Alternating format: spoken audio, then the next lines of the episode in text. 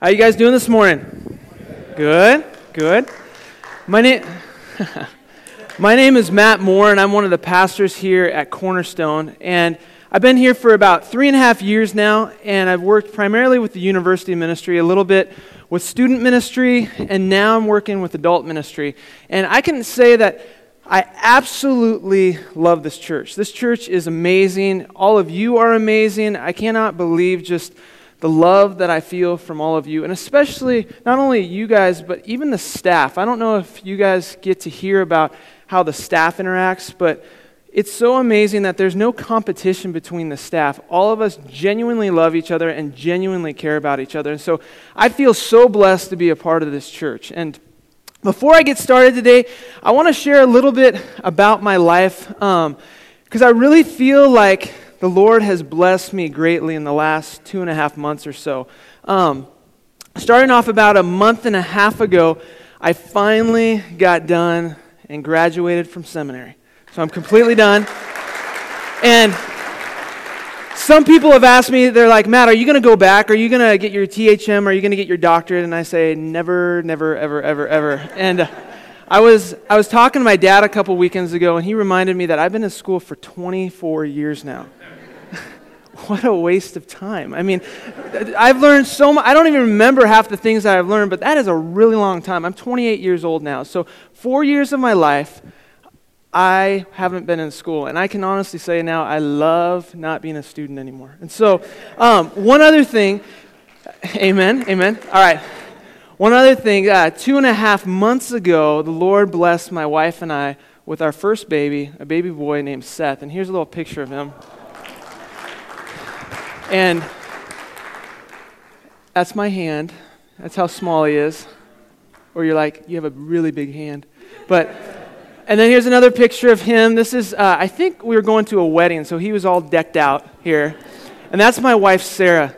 And I can honestly say that I love that woman more than anything. That woman means so much to me. And I remember when we were, when we were, um, when we were in the labor and delivery room, I remember it was like a few hours before he was born. Like he was coming down the canal. He was coming, okay? And my wife was saying, I don't know if I'm going to love him. I don't know if I'm going to like care for him. I don't know if I'm going to be a good mother. Like she's questioning everything. And so like I'm flipping out a little bit too, okay? And so and I remember when as soon as he came out and started crying, my wife started crying. And ever since then, she has been so in love with this kid.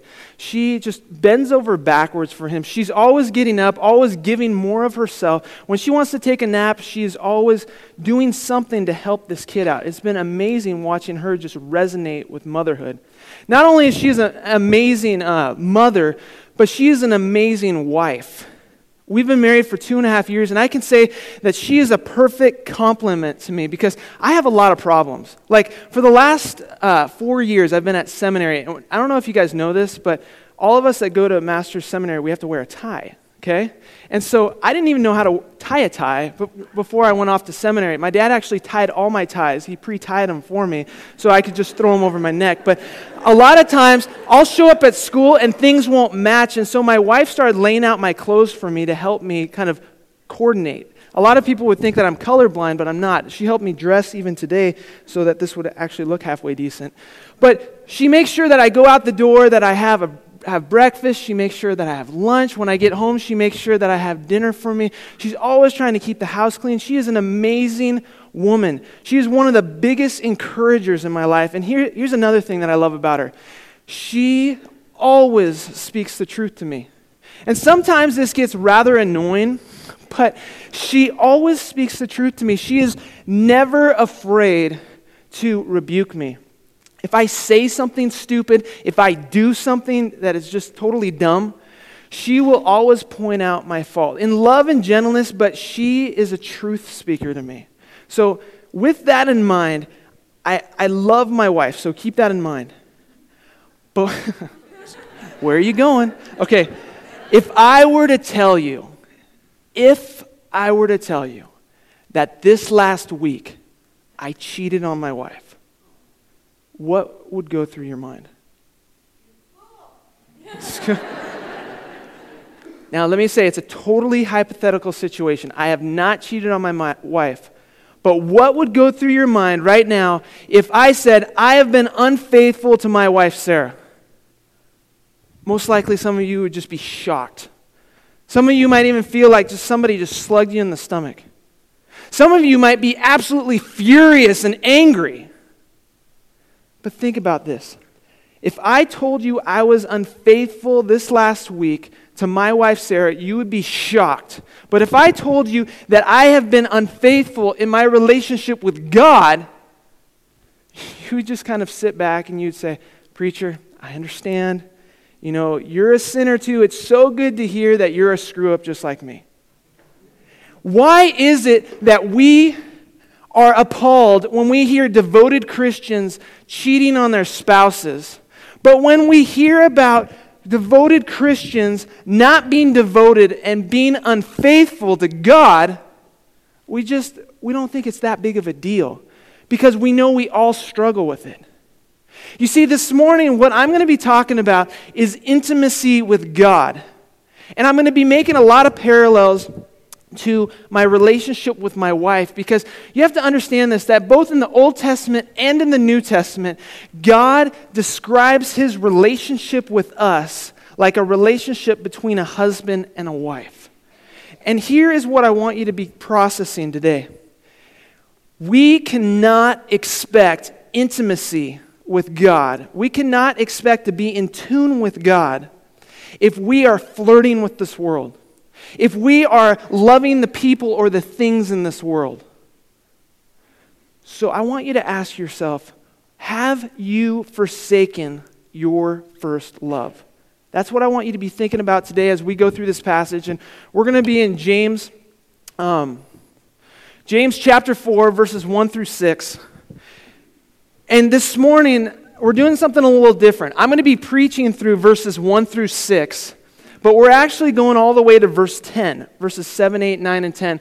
But the worship team is going to lead us through verses 7, 8, 9, and 10 today. They're going to be kind of preaching through music. And so, before we get started, let me just pray for us that the Lord would just focus us, that we would be able to hear what He has to say through His Word. Lord God, we just we pray that your word would be uh, understood, that it would be spoken clearly. We pray that you would shape our hearts and our minds. We just pray that we wouldn't ignore the conviction of your spirit, but we pray that we'd be shaped, challenged, and changed. And we pray these things in Jesus' name. Amen. I have to say that I absolutely love out of all the books in the New Testament, I love the book of James. And this is why, because James just throws it out there. He is so blunt. He says in chapter 1, You guys are hearers of the word and not doers. You just sit there and you hear the word, but you don't do anything about it. And then he says later in chapter 1, You claim to be religious. You put on this facade, this guise of godliness, but you don't care at all about the orphans. You don't care at all about the widows.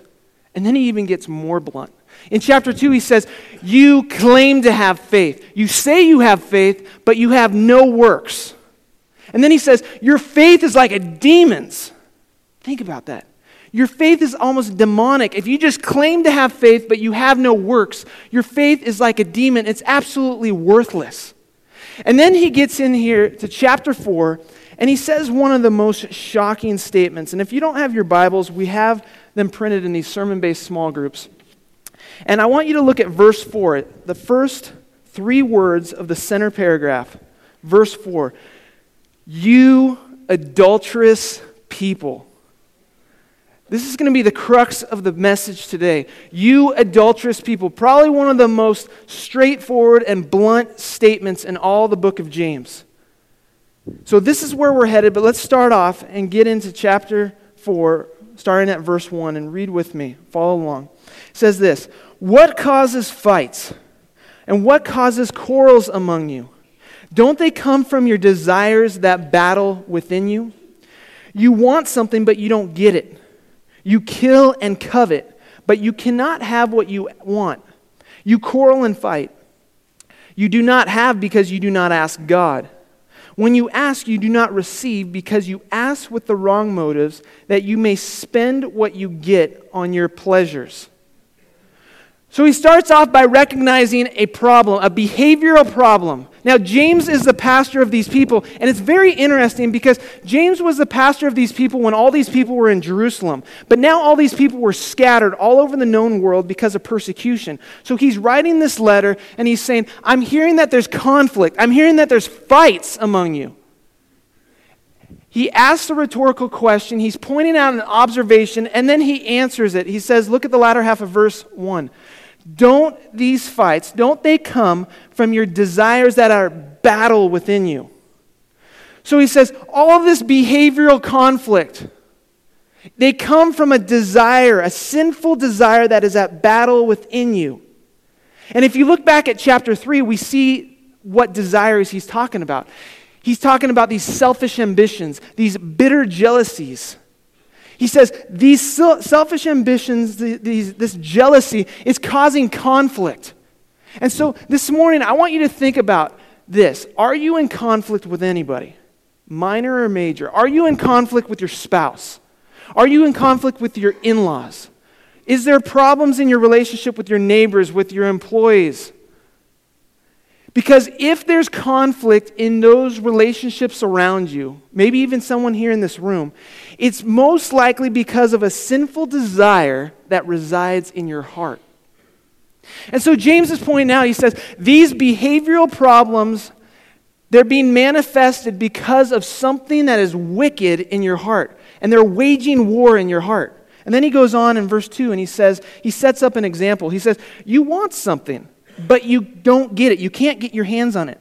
So you kill and you covet, but you cannot have what you want, so you quarrel and fight. You do not have because you do not ask God. So they weren't asking God for these desires. Yet some of them, look at verse 3, they did decide to ask God. Look at verse 3.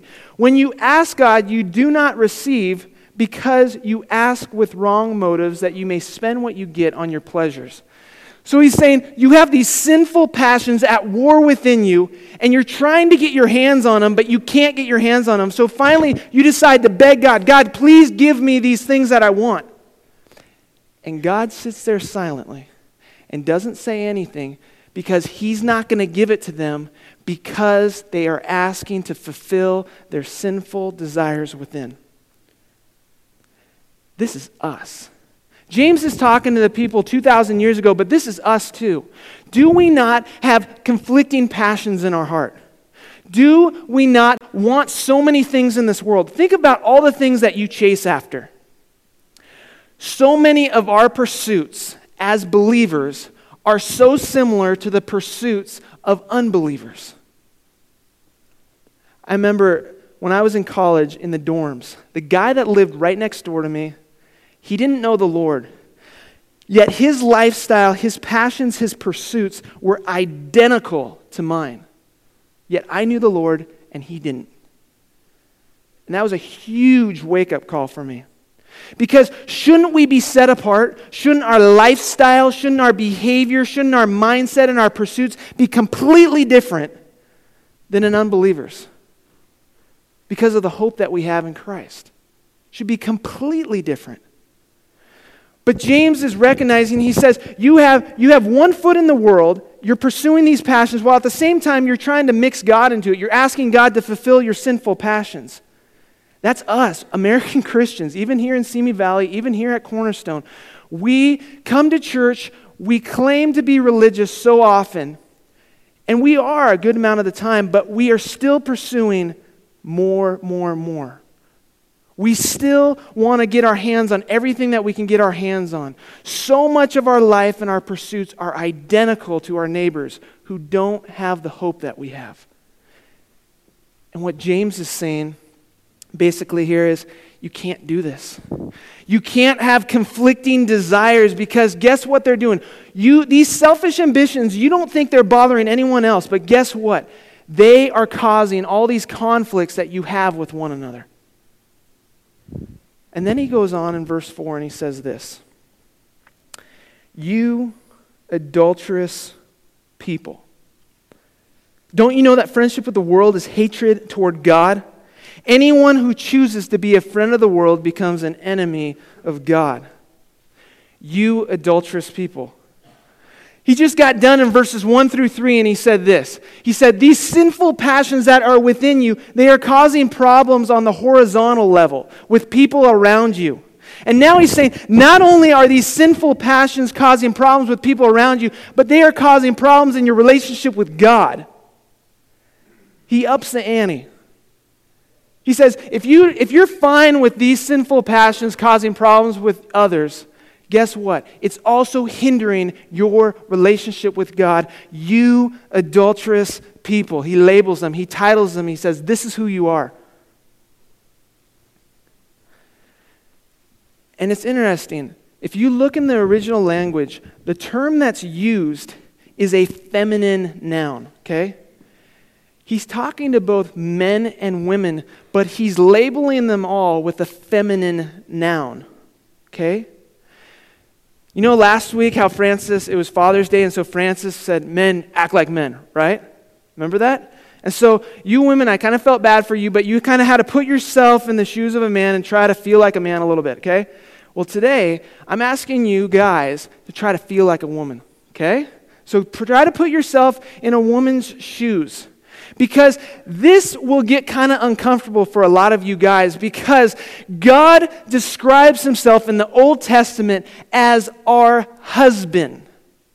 So if God is our husband, what are we? We are his wife. So, guys, put yourself in the shoes of a woman. In the Old Testament, Isaiah 54, he says, For the Lord your God, for your Maker, is your husband. And then he says later in Jeremiah 31, he says, I made this covenant with you. I am your husband. And then even in the New Testament, things don't change. Because we as the church are described as what? The bride of Christ, right? And so think about this. He's saying, You adulterous people.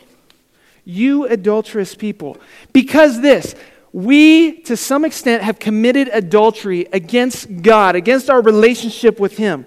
Because whether you know it or not, if you are a believer, you entered into like a marriage vow with God.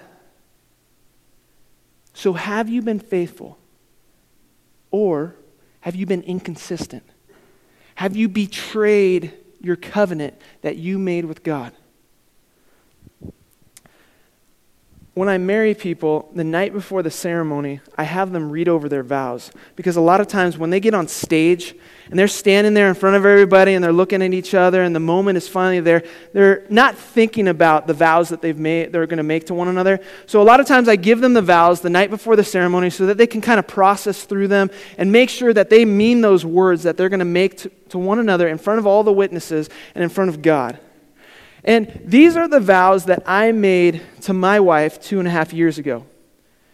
Matt, do you vow here that you will be true and loyal, patient in sickness, comforting in sorrow, forsaking all others, keeping yourself only unto her so long as you both shall live?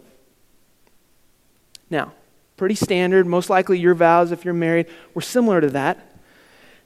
But what if I got in bed with my wife tonight and we are laying there, turned off the light, and all of a sudden I got up, turned on the light, and I said, honey, you know what? Um, I decided to amend our vows. Okay? Because two and a half years ago, that was a really long time ago, and like I was feeling it then, not really feeling it now. Okay? What if I said that? And then what if I reached underneath the pillow and said, honey, I've been working on these vows. I think, I think you'll like them. And what if these were the new vows? Sarah, I vow here to be true and loyal to you only when my heart is in it. I will tolerate you in the midst of sickness. I will consider comforting you in sorrow. I will forsake all others unless someone else better comes along. and I will keep myself only unto you so long as it feels right. What do you think she would do? Couch is real comfortable, isn't it? She would say, You're absolutely ridiculous. You can't amend the vows, you can't change what we promise to one another. But that is what we do all the time with our relationship with the Lord. God says, I want your whole heart. I want all of you. I want your undivided attention. And that's not what we give him. You see, but some of you are thinking, but you know what? God is a God of grace. He's going to cover me in the shadow of his wings. He's going to love me. And so if I screw up, it's okay because he's a God of forgiveness. He's a God of grace and compassion and mercy. So I can screw up. It's okay. But that same reasoning, take that into my relationship with my wife. You know, honey, I screwed up. I cheated on you. But you're full of forgiveness. You're full of grace. I know that you're going to forgive me. So, hey, let's just move on from this. Let's just move past this. That would be absolutely ridiculous. That reasoning would be stupid. But why do we do that so often in our relationship with God? We trample on God's grace and we wipe our feet on His forgiveness so often. Yes, God is a God of grace. Yes, God is God of forgiveness, but that does not give us license to be unfaithful to Him. And that's why He's saying in this passage, You adulterous people, because they had trampled on His grace and they had wiped their feet on His forgiveness. You guys know that guy in the Old Testament named Hosea? You guys ever heard of that guy, Hosea? He was a prophet. I would love to be a prophet, but I would hate to be Hosea, okay? Because the very first time that God spoke to Hosea, think about this. You're a prophet. The very first time God speaks to you, imagine him saying this. When the Lord began to speak through Hosea, the Lord said to him, Go take to yourself an adulterous wife and children of unfaithfulness. think about that the very first time God speaks to you, he says, and some versions say this go marry a whore, a prostitute. Some versions say this, and I do not want to offend anyone this morning, but I'm going to use the language that the Bible uses because they get very descriptive. So imagine God speaking to you the very first time. I want you to go and marry someone who is guaranteed to be unfaithful to you. Why? Because the land is guilty of the vilest adultery in departing from me. It goes on and it describes a little bit of Israel's adultery. It says, I will punish her, Israel, for the days she burned incense to the Baals. She decked herself with rings. She prettied herself with jewelry. She went after her lovers and she forgot me. Think about that. So God called this prophet Hosea and he said, What I want you to do is I want you to go and marry an unfaithful woman. And she will be unfaithful to you, but I want you to be a living example of how it is, with the type of relationship that I experience with Israel. How she chases after her lovers, how she decks herself out and tries to be all presentable and pleasing to other gods, and she forgets about me. And look at what God goes on and says. He describes Israel's love. What shall I do with you, O Ephraim? What shall I do with you, O Judah? Your love is like a morning cloud, like the dew that goes early away. Think about this. A morning cloud, a morning cloud is just there in the morning. The dew that goes early away, it's there for a moment. So many of us, our relationship with the Lord is so similar to this. Our love for Him, it's there just in the morning when we wake up and when we pray, or when we spend a little time in the scriptures. But the rest of the day, nothing about our mindset and nothing about our behavior looks like we're madly in love with God. And then he says here in verse 5 Therefore, I have hewn them by the prophets, I have warned them by the prophets, I have slain them by the words of my mouth, and my judgment goes forth as light. And look what he says in verse 6 For I desire steadfast love, not sacrifice, the knowledge of God rather than burnt offerings. The two things that God desires is steadfast love and the knowledge of Him. Think about this. Put yourself in the shoes of being God's wife. Okay? Think about this. In my relationship with my wife, The one thing that I want to know above all else in me displaying my love to her is I want to know what she desires from me. Because if I know what she desires from me, then I will be able to display to her love. I will be able to show her the type of love that I have for her. And God is revealing his heart here. He says, I don't want sacrifice. I don't want you just to go through the motions. I don't want you just to do your quiet times, come to church, go to Bible study, do all these things. I want you to genuinely love me. That's the first commandment. Love the Lord your God with all your heart, with all your soul, and with all your mind. And I want you to know me. Paul said, I consider everything else rubbish compared to simply the surpassing knowledge and the greatness of simply knowing Christ Jesus my Lord. The one thing he wanted to do above all else was simply know God. And that's what God is asking of us. That's what God was asking of Israel. That was what God was asking of the New Testament believers. He said, All I want you to do is I want your heart to be there. I want you to have wholehearted devotion to me, and I want you to know me.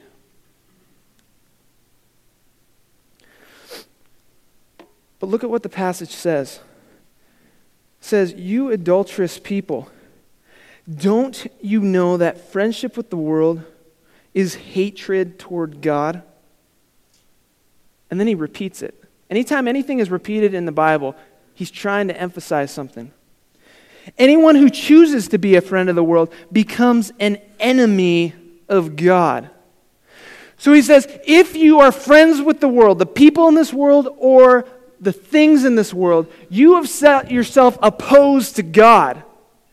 And this word for friendship is a word for love, this word phileo in the Greek. And it has this idea of this lustful intimacy, this emotional attraction, this emotional love. So if you are passionate about the people, your spouse, your kids, if you are passionate about your job, if you are passionate about anything in this world more than Christ, he says, you are setting yourself at odds with God. Yeah, the thing is, we kind of flirt with the world. You know what I'm saying? We, we flirt with the world. We, we pretend like we're pursuing God. And let me say, a lot of us are genuinely trying to pursue God. But at the same time, in that pursuit of God, we are not willing to give up our pursuit of the world. And so it's like we have something held onto our pants, held onto our back, and it's like a rubber band. We can't quite reach onto God and grab onto the things of God because we are still devoted to the things of this world. And God's saying, I don't do that. I don't do that. Imagine going to your spouse and saying, Hey, I am in love with you, but I'm also in love with this other person. Is that okay? No. And it's not okay with God. God wants wholehearted devotion. And he says if we don't have wholehearted devotion, we have set ourselves opposed to him. We are at odds with him. And why? Why are we at odds with him? Because look at verse 5. What does verse 5 say? Or do you think Scripture says without reason that the Spirit He caused to live within us envies intensely? Other versions say, God jealously longs for the Spirit that He made to live within us. The reason why we cannot have a split devotion the reason why we can't pursue the things in this world and God is because our God, by his very nature, is a jealous God. He's jealous. Do you realize? I did a little search this last week. Every time that God's jealousy is mentioned in the Bible, Old or New Testament, it most of the time is talking about how somebody has abused or ignored or overlooked his jealousy. And this is his response a lot of the times. His anger kindled, it burned like fire against them, it consumed them. He says, his great and avenging wrath, his blazing wrath, his fury he vented. He was provoked to anger.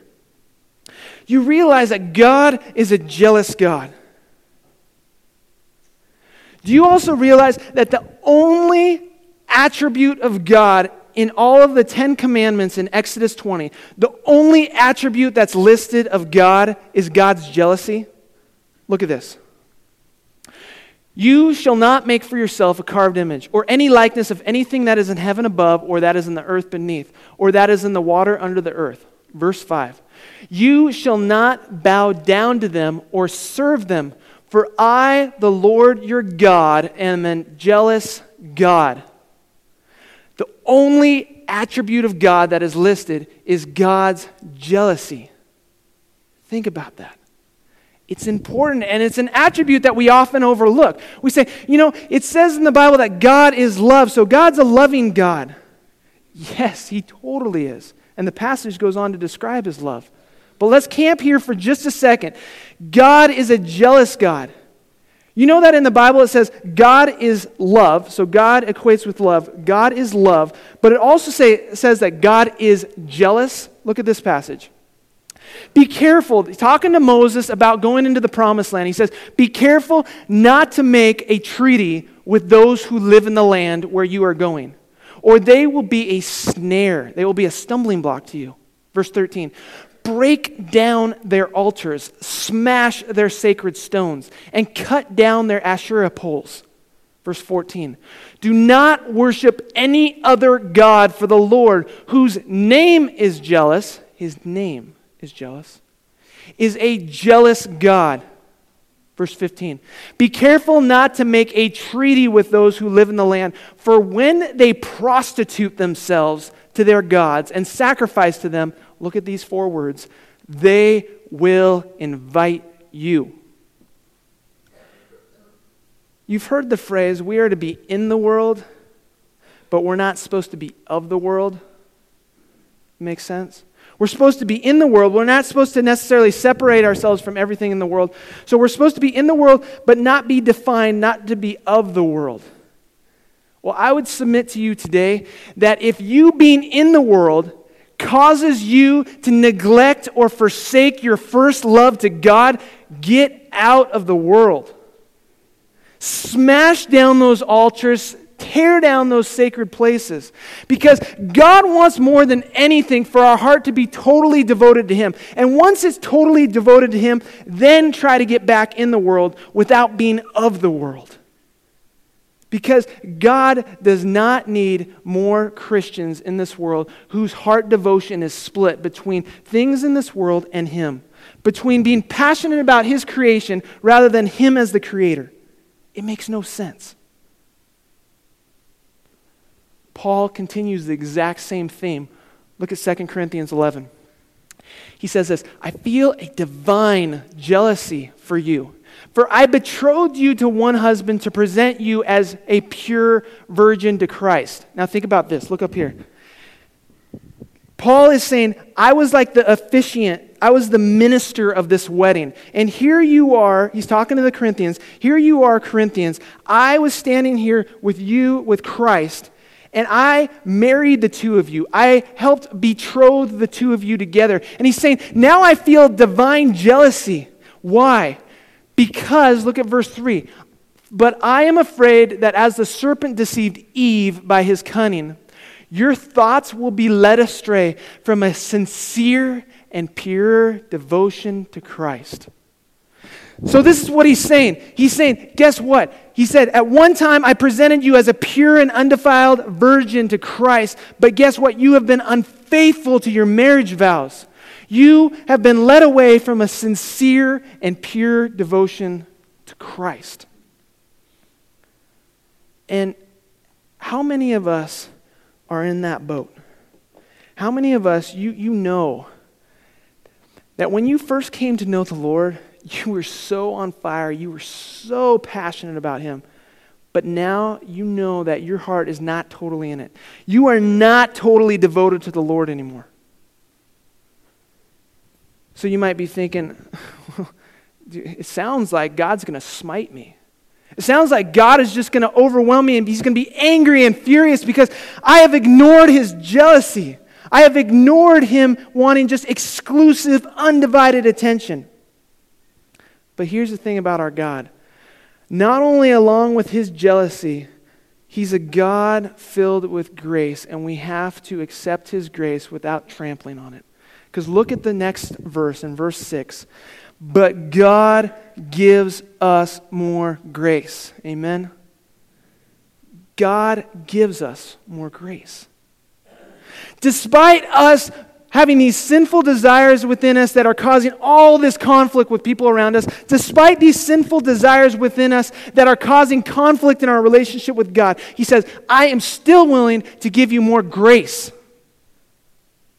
And this is not just a New Testament thing. This is not just something that started happening when God came or when Jesus came on the scene. Look at how grace is explained in Hosea. He says, Therefore, I am now going to allure her. Talking about Israel. I will lead her into the desert. I will speak tenderly to her. That's God's grace. He's not talking about judgment. He's not talking about wrath. He says, I'm going to allure her. I'm going to lead her in the desert and speak tenderly to her. And in that day, declares the Lord, you will call me my husband. And I will betroth you. I will be committed to you, to me, forever. I will betroth you in righteousness and in justice, in love and compassion. I will betroth you to me in faithfulness, and you will acknowledge the Lord. God is a God of grace. Yes, God is a God of jealousy, and we have to keep that in mind, but God will also give us grace. But there's one stipulation. There's one stipulation. Look at verse 6. But he gives us more grace. That is why Scripture says, God opposes the proud, but gives grace to the humble. He opposes the proud. He stands against them. He resists them. He is at odds with those who are proud. But he gives grace to the humble. So this morning, if any of you are realizing that your devotion to God has been split, if you are realizing that you are not fully in love with God, it's because you are proud. I'm preaching this message to myself. I've struggled even this last week with putting television programs, with putting sports, with putting my wife, my new son in front of my devotion to God. I'm right there too, but it's because I'm blinded by my pride and I don't see the beauty of God. Because I guarantee you that anything in this world does not come close to the beauty of God. David says, The one thing I desire, the one thing I seek after, is to dwell in the house of the Lord so that I can behold his beauty. And his beauty is not one of his attributes, it's the sum of his attributes. It's not like looking at a rainbow and saying, I love the purple, I love the red or the blue. It's stepping back and saying, That rainbow is amazing. All the colors of it make it amazing if you humble yourself, God will show you who He is. He will show you His beauty. And I guarantee it, He will be more appealing and more desirous than anything this world has to offer because He is the creator and everything else is the creation. He is definitely more beautiful as the creator than anything in His creation. And so this passage goes on and it says, verses 7, 8, 9, and 10. And like I said before, I'm not going to preach it, but the worship team is going to preach it to some extent with the songs. But let me just give you a preview. This is what it says Submit yourselves then to God. Resist the devil, he will flee from you. Come near to God, and he will come near to you. Verses 7 and 8, what are they talking about? Here's all the imperatives the seven and eight talk about submitting yourself to God, coming under the authority of God, saying, God, you're in control, I'm not in control. Then it goes on in the latter half of verse 8 Watch your hands, you sinners. Purify your hearts, you double minded. Grieve, mourn, and wail. Change your laughter to mourning and your joy to gloom. The second part of this passage is cleansing yourself from sin.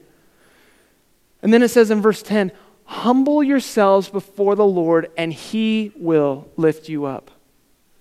So, this passage basically walks us through from being proud, from being prideful and arrogant, to a state of humility. Because when we are humble and we come before God, that's when He gives us more grace. When we recognize that we're screw ups, when we recognize that we're sinners, that's when He adds to us grace. That's when He will allure us and speak tenderly to us. And that's when we will feel His presence. We will feel His intimacy. So this morning, you're in one of two boats, I would say. You're either, you either know Jesus Christ or you don't. And if those of you that know Jesus Christ, you might be realizing this morning that I haven't been absolutely committed to Him. I haven't been absolutely devoted to Him. And what you need to do is humble yourself and allow God during this worship set to take you from a state of being proud to a state of being humble. Because even if you walk through those door this, doors this morning feeling like you are not completely sold out and devoted to God, you can leave today different if you humble yourself. Some of you might not even know this idea of having intimacy. That might be weird. How can I have intimacy with God, someone who I cannot see?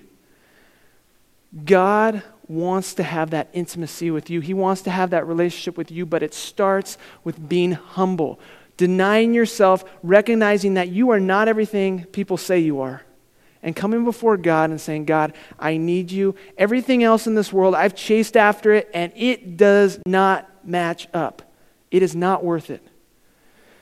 So, all of us, whether we know Christ or whether we don't, we need to humble ourselves. And we're going to do that with the next worship set. And the ushers are going to come forward. They're going to give off, uh, pass the offering plate. We're going to have communion. We don't have it up here today, but we're going to pass it.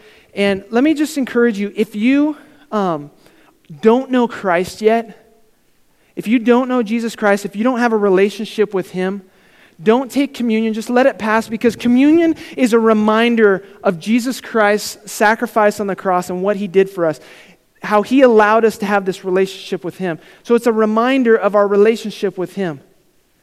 And if you don't know Christ, it's not reminding you of anything because you don't yet have a relationship with him. But if, whether you're a believer or not, if you want to talk to somebody, um, if you want some encouragement, if you just need somebody to pray for you, we're going to have people over here at the prayer room. So let me pray for us. Lord God, we just pray that today that you would help us to be humble. You would help us to uh, realize where we are falling short. Lord, give us the eyes to see our sin. Give us the eyes to see um, who you are. So, Lord, we just pray that you prepare our hearts now. We pray that this, these songs would draw us into your presence and allow us to realize who you are. We pray these things in Jesus' name. Amen.